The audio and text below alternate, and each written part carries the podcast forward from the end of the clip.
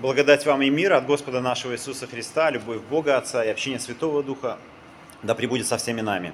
Мы встанем, чтобы услышать Евангелие сегодняшнего дня, записанное Евангелистом Матфея, глава 25, стихи чтения с 1 по 13. Тогда подобно будет Царство Небесное десяти девам, которые, взяв светильники свои, вышли навстречу жениху. Из них пять было мудрых и пять неразумных.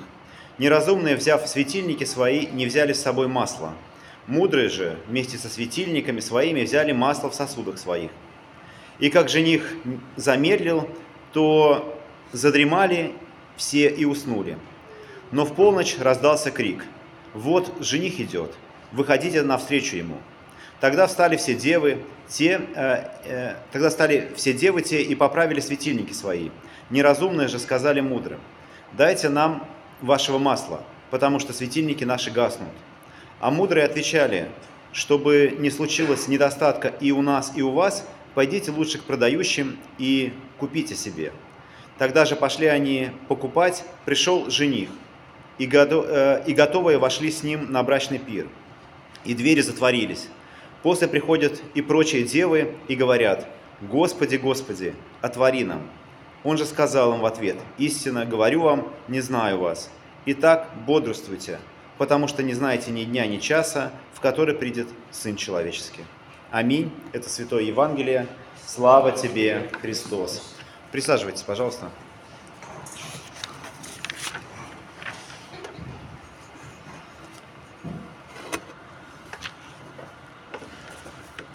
Снова мы с вами оказались на брачном пире, потому что действительно это такой образ э, небесного царства, и часто, и часто он приводится как царь, который сделал вот, пир, пригласил званых, потом званые не пришли, он пригласил других людей.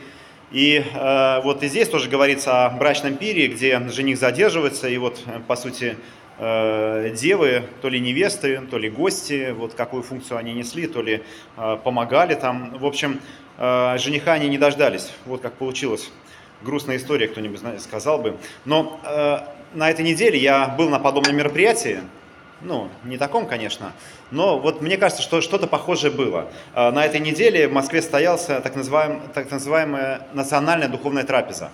И это такая межконфессиональная э, большая тусовка, на, с которой съезжаются главы ну, многих церквей, там и православные, и лютеране, и баптисты, пятидесятники, все были. В общем, все едят и время от времени выходят на сцену и что-то рассказывают.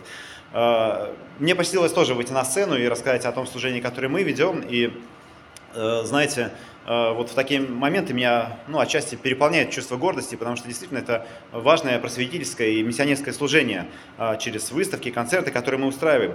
Но вот глядя на это собрание, я действительно подумал, что э, что-то что есть схожее с тем, о чем мы часто читаем в Евангелии, потому что действительно люди совершенно разные приходят, и они все-таки собираются не вокруг трапезы, хотя это называется национальная духовная трапеза, но суть не в трапезе. Да и еда была так себе, честно говоря. Надеюсь, Э, в той трапезе, которая нас ожидает, будет лучше. Но они собираются не вокруг еды, и мы собирались не вокруг еды, а собирались вокруг Христа. И это действительно было ценно.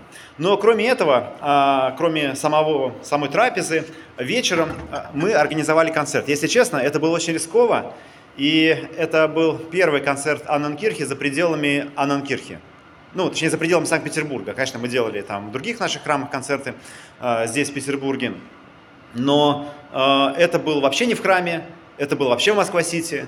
Э, и в одной из башен, э, вот, ну, в общем, в том помещении, где была трапеза, там же и мы провели концерт. Концерт назывался «Апокалипсис Москва-Сити». Э, честно говоря, э, у некоторых вызвало это такое, ну, э, немножко ну, раздражение, дескать, там дроны прилетают в Москва-Сити, мы из Петербурга ничего не понимаем, и это звучит как страшно, апокалипсис Москва-Сити. Но, с другой стороны, э, концерт собрал полный зал. Вот сколько было стульев там, все были заняты. Некоторые даже стояли, некоторые сидели не на стульях, а на каких-то там столах. И это был, ну, какой-то, вот для меня это было чудо. С одной стороны, с другой стороны, это показывает интерес к той теме, э, вокруг которой мы ходим последнее богослужение, и, э, собственно, вокруг которой построен конец нашего литургического года. Как оно все закончится, как это все выглядит. И вообще, если э, посмотреть, то э, книга Откровения, Апокалипсис, это самая запрашиваемая в интернете книга. Я не уверен, что те, кто запрашивают ее в интернете, на самом деле ее читают или хотя бы ну, прочитывают до конца. Честно говоря, вот сейчас начнется рождественский пост, а у меня на рождественский пост есть такая традиция, я перечитываю э, за неделю Новый Завет. Четыре недели, четыре раза я Новый Завет перечитываю. Вам, кстати, тоже рекомендую. И я перечитываю все книги, кроме одной, кроме книги Апокалипсис.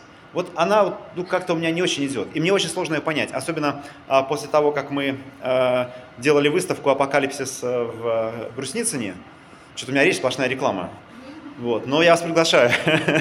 А, э, я думаю, что сейчас будет еще сложнее к этой книге подходить. И, и так было сложно, а, а, а, а так еще, еще сложнее. Но это действительно то, что людей интересует. Как оно будет? Что, что, что нас ждет впереди? Какие, какие вот события этому предшествуют?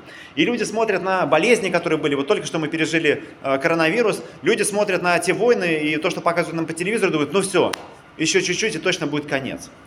Но когда Иисус описывает последнее время, Конечно, вот так, вот, ну, он говорит и об этом, то, что будет глады, моры, землетрясения, э, войны, военные слухи, и это все начало бедствия, и э, как бы все, всему этому должно быть. Но с другой стороны, э, когда он описывает вот суть небесного царства и своего прихода, он описывает это совершенно иной формой. Он использует для этого ну, какие-то ну, какие бытовые сцены. И, честно говоря, я извиняюсь, я вот сейчас начал проповедовать и понял, что как-то я не подготовился и не выяснил вообще, для чего эти девы там стоят. То есть мне ко мне, вот я серьезно, я вот до того, как я вышел вот сюда, я подумал, ну это само собой, естественно, женихи, 10 дев и должны встречаться со светильниками.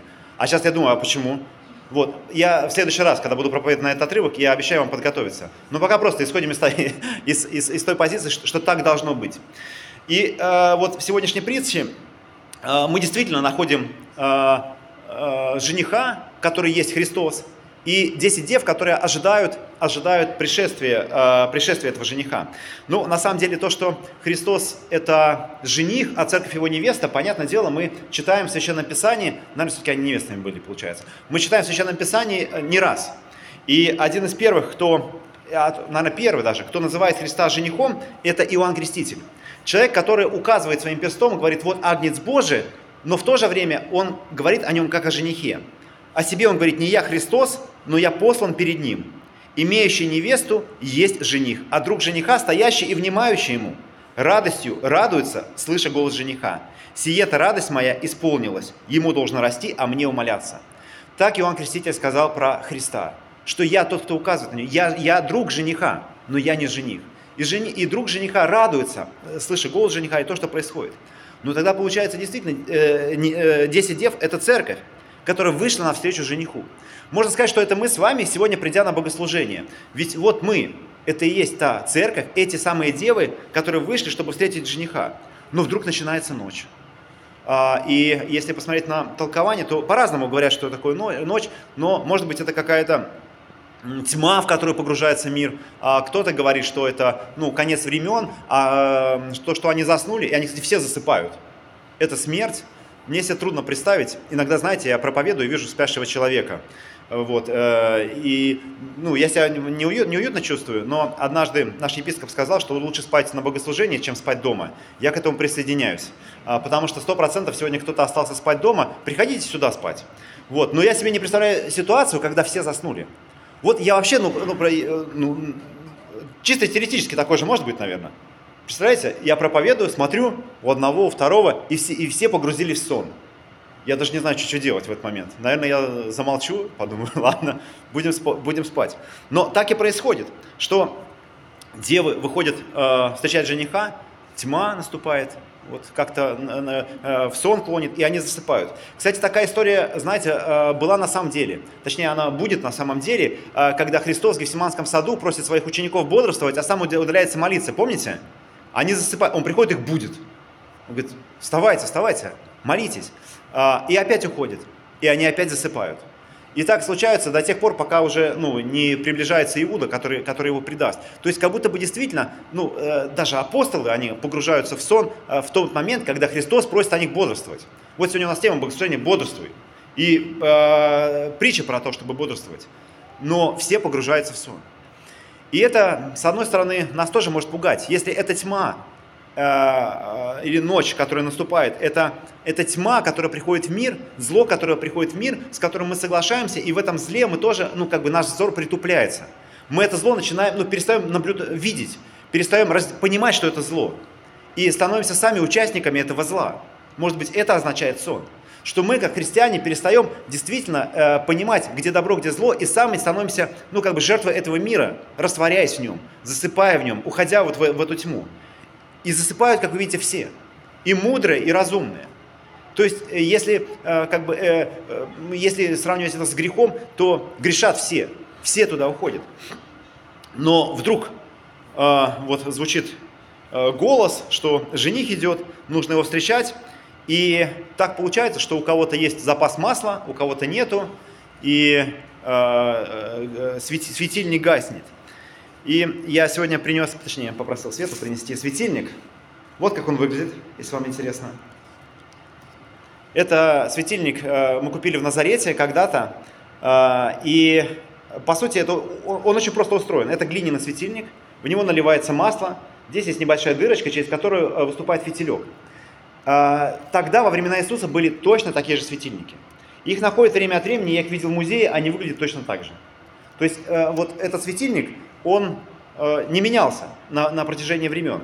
И ну, его, его функция очень проста. Кстати говоря, а, э, светильник стоял в храме, как вы помните, семя, семью, а, семью лампами.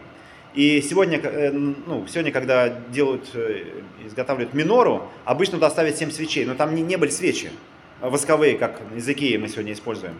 А там были вот именно такие светильники. И вот 7 таких светильников э, освещали скинию. То есть и больше другого, другого света нету. Давайте я тоже зажгу. Пусть он горит у нас на столе.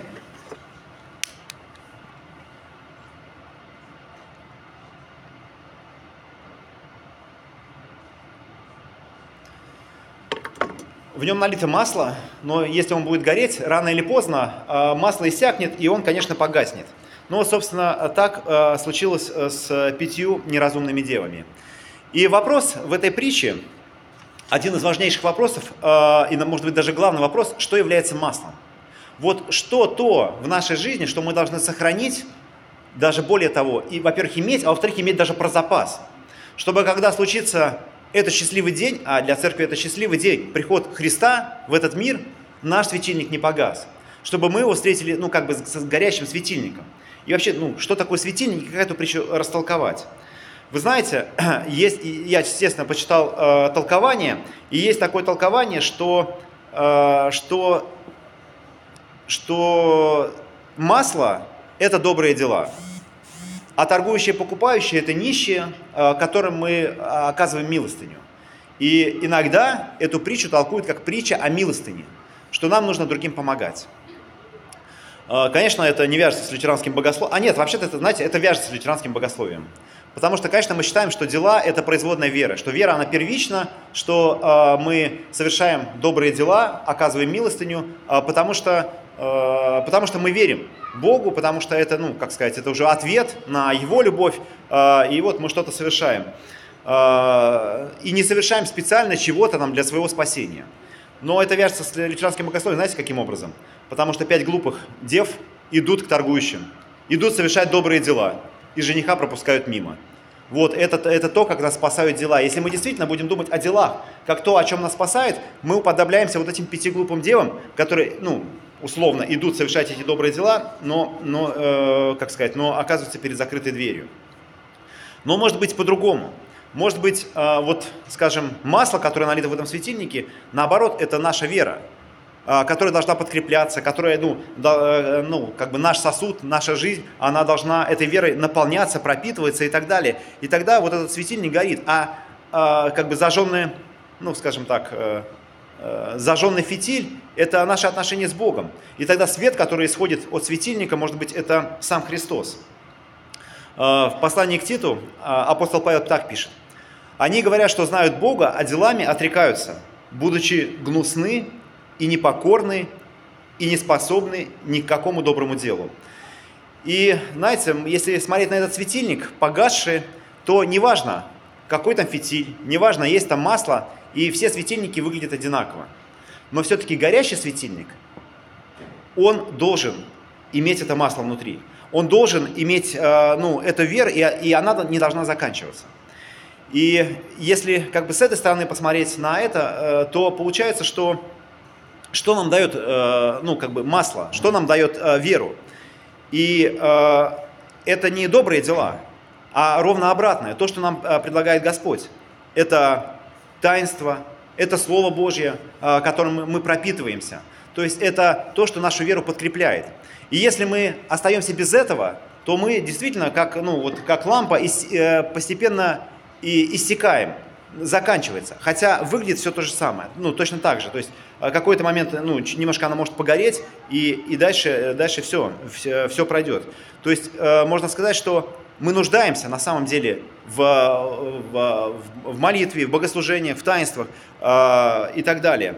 И Христос – это вот тот свет, э, который мы через себя э, э, являем. Когда мы читаем в Писании вообще про человека, мы находим забавную вещь, что человек, он прах, и Господь его как бы делает из праха. А если посмотреть на слово «человек» в еврите, слово «адам», то его можно перевести как «глину». И действительно, глина – это что-то бесформенное, то, чему Господь придает эту форму. Вот примерно, собственно, как, как э, вот, этот, э, вот эта лампа. Она тоже сделана из глины. То есть, если э, э, эта лампа – это человек, то действительно самое ценное, что есть в лампе, это этот свет. При этом, если потушить, опять-таки, лампа, она остается лампой. И вот мы также можем нашу жизнь, ну, условно, прожить, не имея, ну, никакого света из себя. Но свет мы можем э, иметь если у нас есть масло, то есть вера, и если есть вот этот огонек, а, Дух Святой, Христос, который, э, который в нас живет. И тогда мы действительно уподобимся э, тому, о чем говорит Иоанн Креститель. Мне должно, э, мне должно умоляться, а ему расти.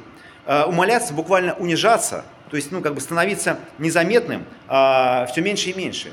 И если говорим, мы говорим про тьму, сейчас здесь светло достаточно, но вот представьте себе, если мы выключим свет, то мы ничего не, ну, не увидим, но увидим даже не горящий светильник. Мы светильника видим, видеть не будем, а мы будем видеть только свет.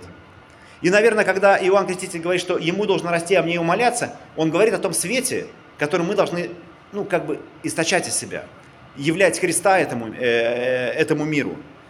И э, человеческая жизнь куда, куда больше, чем на светильник, наверное, тогда и не похожа. Действительно, мы это и есть этот светильник – и масло в нас – это та вера, которую нам, э, нам дает Христос.